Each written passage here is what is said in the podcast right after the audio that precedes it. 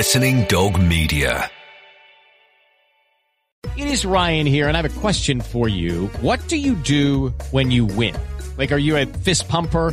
A woohooer, a hand clapper, a high fiver. I kind of like the high five, but if you want to hone in on those winning moves, check out Chumba Casino. At Chumba Casino dot com, choose from hundreds of social casino style games for your chance to redeem serious cash prizes. There are new game releases weekly, plus free daily bonuses. So don't wait. Start having the most fun ever at Chumba Casino dot com. No purchase necessary. V G W Group. Void where prohibited by law. See terms and conditions. eighteen plus. Okay, round two. Name something that's not boring. Laundry? Ooh, a book club. Computer solitaire, huh? Ah, oh, sorry, we were looking for Chumba Casino. That's right, Chumba Casino dot com has over one hundred casino-style games. Join today and play for free for your chance to redeem some serious prizes. Chumba Casino dot com. No purchase necessary. Void where prohibited by law. eighteen plus terms and conditions apply. See website for details. With Lucky Land Slots, you can get lucky just about anywhere. Dearly beloved, we are gathered here today to... Has anyone seen the bride and groom? Sorry, sorry, we're here. We were getting lucky in the limo and we lost track of time. No, Lucky Land Casino, with cash prizes that add up quicker than a guest registry. In that case, I pronounce you lucky. Play for free at Lucky Land Slots dot com. Daily bonuses are waiting. No purchase necessary. Void where prohibited by law. eighteen plus. Terms and conditions apply. See website for details. The Offside Rule. We Get It. With Lynsey Hooper, Hayley McQueen and Kait Borsay. Hello and welcome to episode nine of The Offside Rule. We Get It podcast. Um, I was doing that on cue as Kait Borsay pointed at me. pointer, pointer. We get it.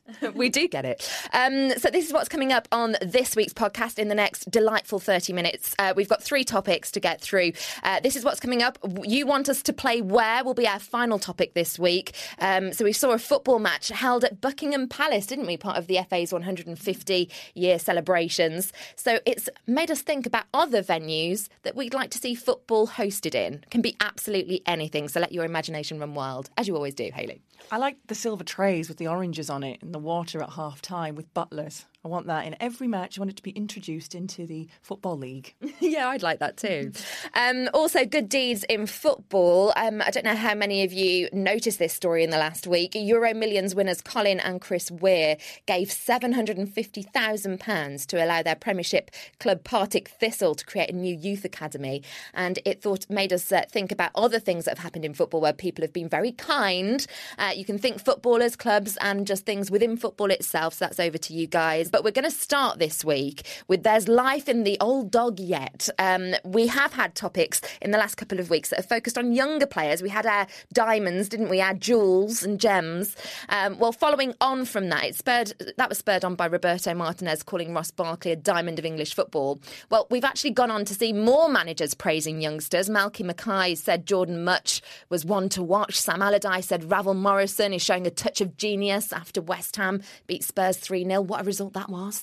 It certainly was, wasn't it? It's actually made us think of the over twenty-fives because they're starting to get a little neglected and we all need some old heads as the spine of our squads, and this is going to be proof as to why. So what I would like is to balance things out, pick two players each over twenty-five who are currently plying their trade in the Premier League, uh, who are showing, and this is the important part, are showing indications that two thousand thirteen fourteen is going to be one of their best seasons yet. Maybe they are going to be a player who come the end of the year, we'll be picking up the gong at the end of year awards for best player of the season.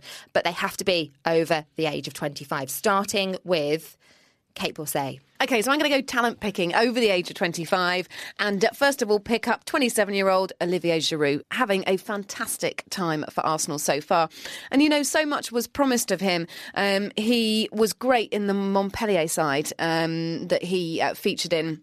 Um, giving them their first Ligue one title success before he came to Arsenal. And there was so much chat about him. And it was one of those things where he arrived at Arsenal, one of Wenger's French signings, and then he went, he did nothing at all. He went, That's my going down the drain pipe sound, by the way. Uh, it sounds more like flatulence. For that, I apologise. Uh, but anyway, he's finally realised his potential. Seven games, four goals, two assists, twenty-seven shots as well so far this season. You can't deny a record like that. Physically very powerful, good in the air as well. He turned up at Leighton Orient a few weeks ago with an old mate who used to play professionally in France and just rocked up at Leighton Orient's training ground and just said, uh, hello, I have a mate here, he's very good at football, could you give him a trial, s'il vous plaît? Exactly like that. That's exactly how he sounded. But I just thought that that, that, that was a brilliant story. Just, just turn up at your mate. Oh, yeah, hello, my name's Olivier Giroud. Here's my pal from France. Give him a trial. Merci. Um, so he's my first pick. My second one. Well, the Southampton defence have been doing amazing things this season. The most clean sheets in the Premier League now. They certainly have. They've only conceded three goals all season, two of those in the Premier League. Three goals all season in all competitions. That is astounding. Um, they haven't conceded a single goal since the end of August in all competitions. That's phenomenal. And we, we have to give credit to their goalkeeper for that, but also for their back two pairing, one of which is Jose Fonte, um, a fantastic defender. He's been with the club um, a few seasons, actually. When he first arrived, he actually made it into the team of the season, so he had a great first season. Um, since then, um, a little bit quiet, but he's really found his feet in the Premier League um, this season and um, is a part of that defensive partnership with Dejan Lovren um, that's resulted in that fantastic record. Um, Southampton fourth in the league, and I think Portuguese coach Paulo Bento would do well to look at him, actually, for the Portuguese national team. Mine are two players over the age of thirty. I'm going for the old dog. Okay. There's there's still life in the old dog yet. That's it. Uh, one of whom is thirty-one, the other is thirty-two. And tell you what, both English. I'd like to have seen them play together for England. But for Leon Britton, who is one of my picks, that time has passed. For the other, he has been consistently playing at the highest of levels, Michael Carrick, and has been playing for England consistently as well. But it's his performances for Manchester United, particularly over the last four seasons, which have earned him the love of the fans. Doesn't get that much recognition from the fans, but certainly does from the players and his fellow colleagues, always up there when they're voting for, you know, the, the player's player of the season, which he won last season. He's a classy player, I think that's how you describe him. He's the linchpin of the midfield. Since Paul Scholes has left, obviously, I'm not saying he's come in and, and filled his, his shoes, but there's a lot more pressure on the midfield now, and Manchester United have never quite got that right. Since Owen Hargreaves came and failed and had his injury problems, they never quite got that right, but they have Michael Carrick yet to sign a new contract extension with Manchester United, which is really worrying. It's just that you can't let that type of player go. And Manchester United really manage their older players well. You just have to look at the likes of Ryan Giggs, Paul Scholes, Rio Ferdinand, um, to look at how they make sure that the older players get a little bit more out of their careers. His passing is absolutely pinpoint, um, breaks down attacks. He is a really important, vital part of a Manchester United side. When you look at the stats, the Opta stats, as far as pass completion goes, he's been in the top five for the last four seasons consistently. So he is Mister Consistent Michael Carrick. So there you have it. Um, Leon Britton for Swansea. Ashley Williams was one of those players we, we could have brought to the attention as well, of course, playing for Wales as a captain. When he isn't captaining Swansea, Leon Britton stands in, you know, his place. And I think he does it very well. He's a very quality player, I think, a little bit like Michael Carrick. Very different players, but they do a very similar job. Um, pass completion, again, always up there. I think they rely very heavily on him. You take Leon Britton out of the side and you do worry about where kind of Swansea are going to be holding it together. We know that in the centre midfield and passing and, and, and ball retention has been really important for Swansea. And I think that is down to making sure they keep players like Leon Britton. So it, his role, I guess, has gone a little bit unnoticed, particularly when you look at international call-ups. Maybe he's not quite up there yet, but I think he's hugely, hugely important to Swansea and one of the reasons why they have been so successful. Just to end on that note, I wouldn't have minded seeing over the last couple of years a Carrick and Britton playing for England perhaps mm. together. I think that would have been nice. I've gone for the thirties as well. Let's start with my thirty-one-year-old. I think this is a tougher one to choose and, and identify early on as could be the player of the season for this club, because I think it's going to be a fight for this title come the end of the, the year club awards. But Everton, um, Phil Jagielka, thirty-one years old, and has ably stepped into the, the captain's role as well since Phil Neville retired. I think Phil Jagielka having one of his better seasons that I've seen him have for a long time. Um, and I do think he will be one of the players that come the end of the season the fans will be wanting to to give credit to. Whether he'll get player of the season, I don't know, but he is very strong in defence. Um, Everton don't have quite the, the defence of Spurs up until the West Ham result and and Southampton this season, but I do think Everton are getting tighter, and the way that Martinez is playing them, it's going to be harder and harder to break them down. Um, and yeah, Jagielka from an England point of view as well, he is someone that Roy Hodgson seriously has to consider because of his form in the Premier League right now. So he would be my number, my first pick, but my, my number one pick, which I don't have any doubt that this player will get player of the year this season, is Yaya Toure, because as much as people love to talk about Vincent Kompany, and I'm one of them, and how much Manchester City rely on him as captain, and but he's obviously had a few niggles, hasn't he, Vincent Kompany? And without Kompany in the squad uh, or in the starting lineup, it, it, when he has got these niggles, Yaya Toure is the man that they rely on and absolutely depend on for these results at the moment. Not only can he score sensational goals from outside the box, um, he his assist ability is the sort that, you know, you're talking about Leon Britton and the likes of people like Mesut Ozil, who's getting a lot of headlines at the moment. But I think what Yaya Toure does so well is he just dominates the game and he dictates what happens. Um, but just so well, I love him. He's one of my favourite players. And at the tender age of thirty, one year below myself, um, I do think he's still got plenty of life in the old dog yet. I'm not going to tell you how many years below myself that is.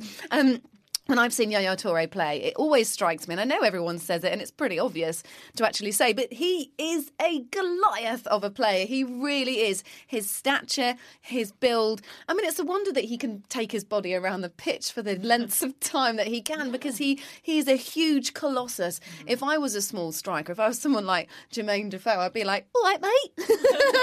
Get out the way quickly. Yaya's on a run.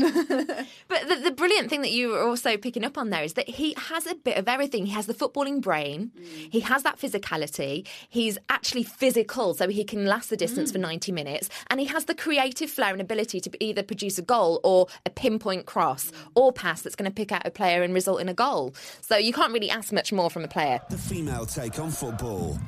We'll move on then to topic number two, good deeds in football. Have you ever done any good deeds in football? Euro Millions winners Colin and Chris Weir gave seven hundred fifty thousand pounds to Partick Thistle to create a new youth academy. Uh, so often I think good deeds in football can get overlooked because of them being eclipsed by the massive wage packets. Um, but let's give a couple of examples, our favourite examples of stories that have gone under the radar. And this time we'll start with Hayley.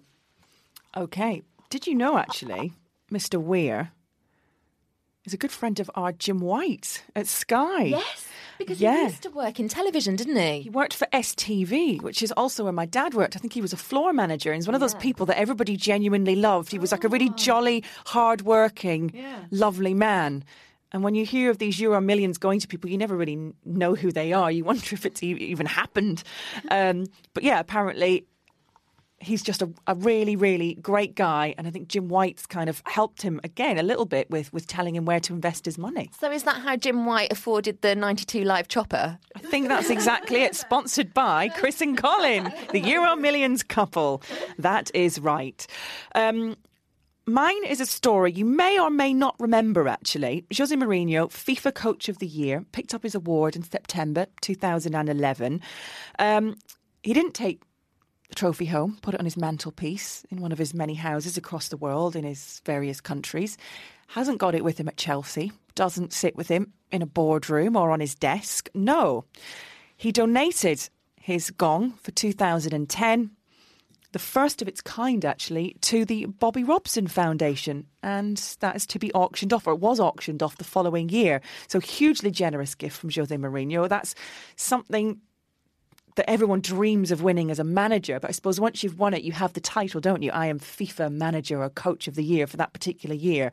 So I think that's a really lovely thing that he did. Yeah. And he obviously realises how important Bobby Robson is to us. And, and I like the fact that he didn't give it to a charity somewhere else in the world or in Spain at the time. He... he brought it back here. I have to say, and I know that there are much more needy organisations around the world, but the thing that I do like, especially with foreign players or foreign managers that come in, is when they give something back here. Yeah. Because, you know, we are giving them their wages and we are allowing them to, you know, ply their trade in the best league in the world, according to all of us in this room. Um, and it's nice to see it come back to a charity that's based in the U K, because there are so many examples where they've gone abroad, like Craig Bellamy, Sierra Leone and all these different places. And I, I struggled to find many that actually rewarded us back here. What about rewarding the fans in turn again? Ian Holloway, biggest character in football at the moment, currently at Crystal Palace, as we know. But he offered to buy every single fan who made an eight hundred mile round trip to watch Plymouth Sunderland a drink. Yep, that's right. In August two thousand six, he celebrated a three two victory. It was a hugely important win for him.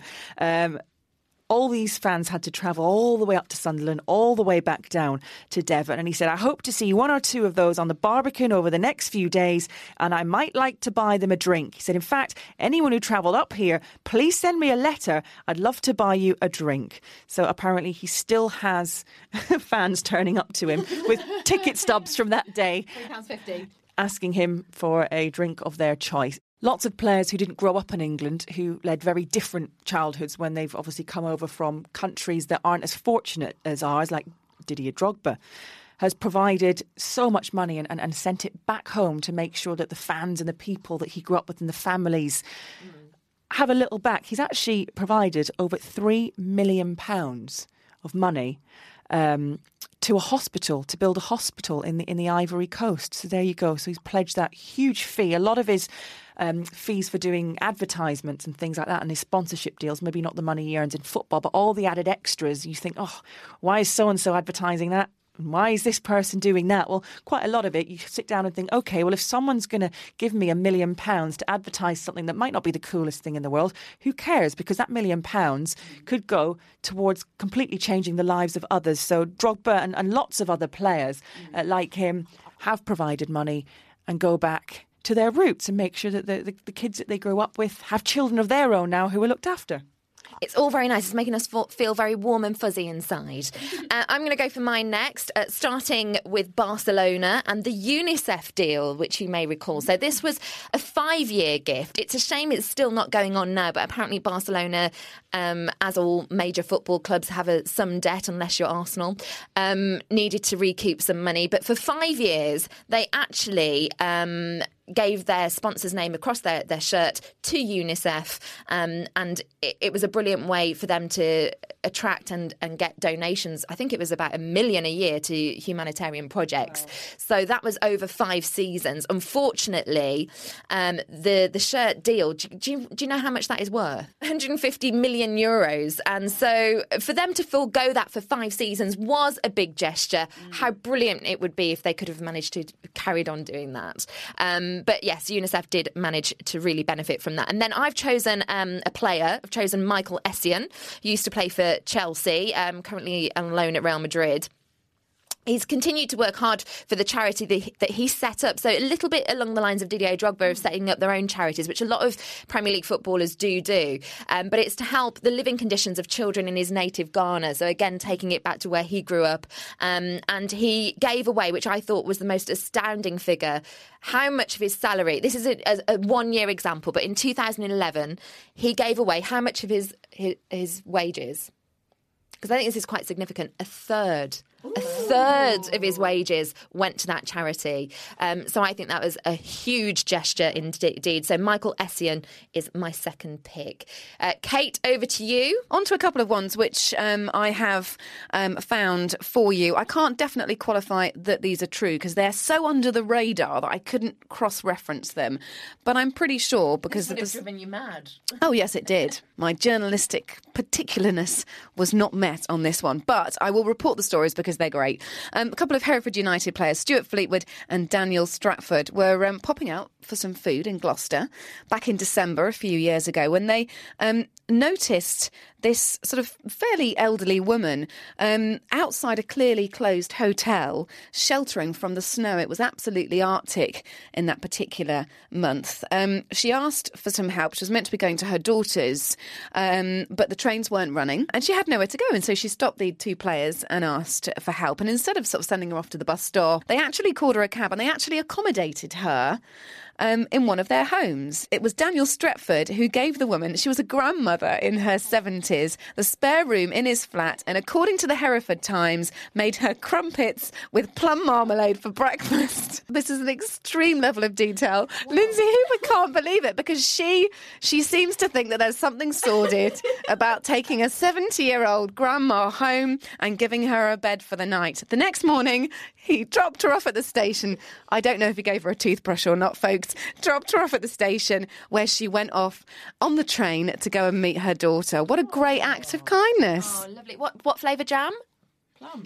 Mm. It was plum marmalade, oh. folks. It was plum marmalade. My next heartwarming story, a random act of kindness, um, concerns um, a Chelsea goalkeeper who's actually on loan at a Serbian First League club. You might not have heard of them, but I'll attempt the name anyway, F K Vojvodina. Uh, he's on loan there as a goalkeeper, and they've got a huge fan, this club. He's one of the fans that turns up for every single game. Huge, huge fan of the club. But unfortunately, he is in a wheelchair because he's got a rare disease that means that he can't grow properly, so he has to be in a wheelchair. There is some surgery that could help him with this particular disease, and the club, along with a charity event, tried to organise some fundraising to try and raise the money for this lifelong fan, but they were short by six thousand euros. The next day after this charity event, the Chelsea goalkeeper on loan, Uh, Delac, walked into the club's premises and asked how much money was missing from the kitty that would enable this fan to go and get the operation that he needed. And he found out it was six thousand euros. He said he'd give the missing amount and also pay for the trip to, to France where the surgery was going to be held. Apparently it left everyone baffled and just showed that a random act of kindness like that from someone who wasn't even from the area, was just on loan at that team, could make a real difference to one of the fans. I thought that was lovely. Aww. That was a very lovely story. Tell us the team again. F K Vojvodina. So I think you get the award for Under the Radar. Do you not think? Definitely, yes. Yeah. Uh, let's move on now to, before we have Twitter Topic of the Week, we have an added extra because myself and Kate, unfortunately, Hayley, you couldn't be there, but Continental Cup Final happened mm-hmm. on Friday. And last week, you may recall in our Twitter Topic of the Week, we gave away ten pairs of tickets to go along. So if you managed to go and enjoy Arsenal Ladies beating Lincoln Ladies two nil to get another trophy of the season, um, then thank you very much for entering. We hope you had a great time. Uh, whilst we were there, I went and did a mad dash at half-time, handed over this microphone to Kate, who went and did some interviews afterwards. So first up, you spoke, didn't you, to Steph Horton on the ga- about the game, and also Jordan Nobbs on trying to cement her place in the England side. This is what they said. Obviously disappointing that we lost the league, and uh, it was one that we always prioritised coming into a season, but to come away with a double, I think uh, we've had a lot of people down how good we are as a team, and to come away with winning an F A Cup and a Continental Cup, I think just shows how much talent we have actually got in the squad. And tonight we came and we played really well, and I think we de- thoroughly deserved the victory. I think, as always, we want to be competing for all three trophies and in the Champions League, so um, I'm sure when we've got Champions League next week, we've got to go and concentrate on that. But when it comes to pre-season, we'll be wanting to improve as much as we possibly can to go and try and get our league title back. Here with Jordan Nobbs, great way to finish the season, and Player of the Match award as well. Sum up how you're feeling. Yeah, I mean, obviously uh, we're chuffed to bits to get the win, and uh, I think it's just an extra bonus. But I think all the girls today, you know, played their part, and you know, I think anyone in the team could have got that today. You've had a great season. You've really cemented your place in the Arsenal ladies team. Where do you go from here? Yeah, I mean, I've been working hard, and, uh, you know, hopefully that can progress. And, uh, you know, if people are watching, hopefully then I can take my mark on the England team and, uh, you know, be a big future in women's football. Great to hear from both of those. And then, Kate, you also spoke to Lincoln Ladies duo Casey Stoney, first of all, also England captain, on her reaction to that loss. And also Megan Harris, who revealed something rather interesting. I'm a bit gutted, to be honest, because I think we came here with, with an ambition to go and win the game, and, and you know, we know that Arsenal are a great side, and we knew we were going to under, be under pressure, and we knew that we'd need to be solid defensively, and it was, uh, I'd say, two lapses of concentration that, that cost us. But you can't deny that, you know, we defended well on the night, and people throwing themselves in front of the ball, and, you know, Arsenal are a great side, and, and you know, at the moment they're better than us, and, and they're worthy winners tonight. So, you know, congratulations to them, and, and, you know, I'm sure they'll enjoy it until next year. Here with Megan Harris of Lincoln Ladies, and you managed to get on the pitch, Megan, which is great considering all the injury problems that you've had uh, throughout the second half of the season anyway. Yeah, definitely. Um, it was kind of my goal once we got into the cup final to get back playing. I was kind of told that I wasn't going to get back for, for the end of the season, so it was nice to kind of get on for the last ten minutes of our last ever game. So unfortunately it wasn't the result we wanted, but um, nice to be part of it. So what's next for you now then, now that the season's over? Um, I'm going to be taking a break, um, maybe get away a little bit, get my feet up for a while and, and get back to some kind of fitness. And uh, rumour has it that you're going to be joining us on the Offside Rule podcast. I am indeed. I'm, I'm going to come on and be doing a, a weekly blog for you guys, which I'm very excited about, and uh, I can't wait to get started. Thanks, Megan. And we can exclusively reveal as well that if you go over to offside rule podcast dot com to coincide with this release this week, you should be able to see Megan's first blog. She's just going to introduce a little bit about herself, isn't she? Tell us who she is, what she's doing. Yeah, she certainly is. She's a pretty experienced footballer, so you can find out a little bit about how she got into the game um, and what her plans are now. That's brilliant stuff. And we will now go over to Twitter Topic of the Week. And this is what Faye has for us this time. Twitter Topic of the Week. So this week we've been inspired by Demba Ba after he tweeted, "I'm wondering why Sylvain Distan's never called up to the French national team." So we've asked you to tweet us the best players to not make the cut at international level, and here are some of your responses. Mark O'Neill, who's a regular tweeter, says Steve Bruce. Mind you, he did have some serious competition ahead of him. Rob Lynn agrees with you, Mark. He says the whole manager has to be the best centre-back to never play for England. He never even made the squad.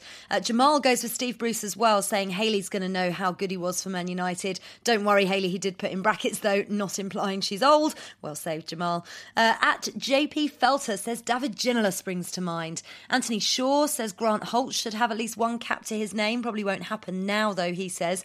Ron Harris says Dominic Carter. Nearly eight hundred games for Chelsea, always reliable and a true leader. Rookery Mike says the fact that Tony Cotton never got an England cap's one of the greatest sporting crimes to ever be committed. T C was not only a great keeper, but he had a great tash too. One that deserved recognition on the international stage. Too right it did, and just as Movember's coming up too. Scott Murphy said the same. He says uh, Tony Cotton was the best goalie by miles in the early to mid nineties, but had zero caps. And Richard Buxton goes for Rob Jones. He has to be up there apparently. Probably would have been first choice right back ahead of Gary Neville if it wasn't for injuries. Thank you for all of your tweets to at Offside Rule Pod. I'll be back with another topic next week. I'm Gary Neville, and you're listening to The Offside Rule. Thanks very much, Faye. Uh, right, next, we're going to go on to our topic number three. You must have seen this in the news. It was all over the place. Uh, Buckingham Palace hosting a football match. Um, you want us to play where? I want your m- imaginations to run wild here. So as part of the F A's one hundred fifty year anniversary, yeah, Buckingham Palace, as Hayley mentioned earlier, butlers with the uh, half-time oranges. We like this. It's got us thinking of other places you'd like to see football hosted, or a, or a venue for a football match to be held. So three choices, starting with Kait. I've gone for a bit of a historical tip again. I think I was inspired by the Buckingham Palace uh, match. But uh, first of all, this this may sound pretty obvious, but I'm going to go for it anyway because I think it would be a brilliant spectacle. Um, you may have to incorporate stairs into it and a couple of statues, but I'd like to see a game played in Trafalgar Square. I think that would be really, really cool. Normally known, of course, as the place where fans uh, of either side, perhaps for a, for a game go, going on at Wembley, gather to, to support their team, particularly those that don't have tickets. Um Scotland, the Scotland fans went there in their masses, didn't they, ahead of the England game um, uh, not so long ago at Wembley. In fact, after that uh, England-Scotland game, they had to clear up ten thousand beer cans, Hayley. Your lot, eh? Oh, I'm so proud. Really proud. But how about a game played there? I think it would be brilliant. You could make Admiral Nelson a fourth official, kind of. Wow. Yeah. um, you'd, you'd have to get the pigeons cleared, though, wouldn't you? My next location is um no I'm I'm not ashamed to say, you know, Sundays for me full of football, but there's also a few good programmes on in the evening too. I might catch up with a bit of X Factor if I'm in. Um, I do like a bit of Downton Abbey as well, and I thought, do you know what? It'd be lovely to hold a historical game. So Downton Abbey, as we know, is set in Highclere Castle. Maybe you didn't know, but now I'm telling you, there we go. So what about around about the time of nineteen ten, so around about the turn of the century, in the Edwardian time era, how about holding a football match with the old rules, with the old ball, the old boots, et cetera. Now, back in those days, back around nineteen ten, Manchester United and Aston Villa were quite the forces in football. Arsenal were Woolwich Arsenal, of course. Bradford City were pretty good back in those days as well. So I'd love to see perhaps perhaps a Manchester United-Arsenal game at Highclere Castle, perhaps with the cast of Downton featuring somehow. Perhaps Lady Mary could be on a horse with the offside flag. Yeah. Linesman role for her. Line. Yes, absolutely. On horseback. On horseback. Mm. Brilliant. Mm. Perhaps Missus Packmore, the chef, could uh, be brought in to... Uh, oh, no, physio. She, she could be the physio. Missus Packmore, the flamehead chef, could come on and rub a bit of flour into the injuries. Brilliant. Absolutely love it. Hayley? I would love to take a side to Barbados for two weeks to compete in the McQueen, Borsay and Hooper tournament. Oh, yeah. This is the best idea ever. Is this so we can basically blag a trip to Barbados? Because if it is, I'd like a room at the Sandy Lane, please. We have the whole hotel for ourselves and we'll be sponsored by the Sandy Lane. Oh. Wow. Well, you know what? My friend who does the P R at the Four Seasons Hotel in the Seychelles, can we not move it to the Seychelles and actually make oh. it happen? Yeah, right. Yeah. We could be thinking about this. On the flip side, I would like to take some of the very highly paid, pampered young players who have grown up living a life of luxury and take them to a third world country. The other is, I would like to take twenty-two members of FIFA, have an eleven-a-side in June next year in Doha and see how they like it. A full ninety minutes in the, I think it's called the Al Khalifa Stadium, their national stadium out in Doha. Um, maybe we'll air condition it, maybe we won't. And if Sepp Blatter asked to be subbed, no, no, absolument no. They will play under our rules and it will be up to us. And we'll have them training there outside for oh, a couple of weeks as yeah, well. Yeah. And we'll get them to bring all their friends and family yeah. who can act as the fans yeah. and they can just hang around Qatar for a few weeks. We could set up a couple of fabulous outdoor fan zones, couldn't we? With no shade whatsoever. This is brilliant. Yep. I went along that theme too. Oh. oh. Great minds, Hayley. Um, I decided as a precursor to the Qatar World Cup that they needed a little bit of practice. Mm. So I thought we would erect a giant sauna and we would get everyone to play football in a giant sauna, complete with Russian ladies who are from a Russian banya, which is a Russian spa. So I went to one of these when I went to Moscow earlier this year. They have a stony face and they just throw water in a general direction to keep the steam going. And I was thinking they could be doing that round the sides yes. and we'd see how they coped and who wilted last. Put England's team in there, I think, oh, I don't know who would wilt last. But yeah, I definitely put England in there just to get used to the conditions. Um, another one that I've got, I would love to see a football match played on a cruise liner yeah. on the top deck, going across the ocean, because they're getting bigger and bigger and bigger. And now we could have like a super cruise liner. Yeah. So we could even have a stadium on the top as well. Mm. And actually how, how's a match, I don't know, as you cross the English Channel or something. Mm. Then think of all the bowls going into the sea, though. No, because it's going to be so big, Hayley. Well, I was about to say that when that liner comes along, the local schools of dolphins will be like, hey up, hey up, flipper. The boat's back again. Swim away. We're fed up of being hit on the head by these footballs, you know. Where are they from, these dolphins? Yorkshire. Yorkshire dolphins. Brilliant. I like, I like the idea of being pitch side, which is just boat side yeah. with a pina colada. Oh, yeah. In your swimwear, yeah. just watching a bit of football. I like this idea. I like this one. This is the one I'm going for the most. Um, but my third and final one is Horse Guards Parade, but I want beach football. Oh, yeah. Because I thought at the Olympics, Horse Guards Parade and watching the beach volleyball, mm. but also being able to be licensed out there and have a few drinks was the most amazing thing. Well, that could prepare us for, for Brazil, couldn't it? Because we know that there's a lot of beach football that goes on in Brazil. Yeah, we, they will be playing in stadiums, Kate, but yes. oh, oh, really? um, but yeah, I think it would be great just to watch Horse Guards Parade next summer. we could we could have a little stand, a few drinks in, pretend it's the Olympics again, but watch some football instead. We just want to blag a freebie, basically, everyone. There is a theme. Um, thank you very much for listening to this week's podcast. Before we go, we're going to hand over to Mina Rizuki, who's going to update us on all things Serie A.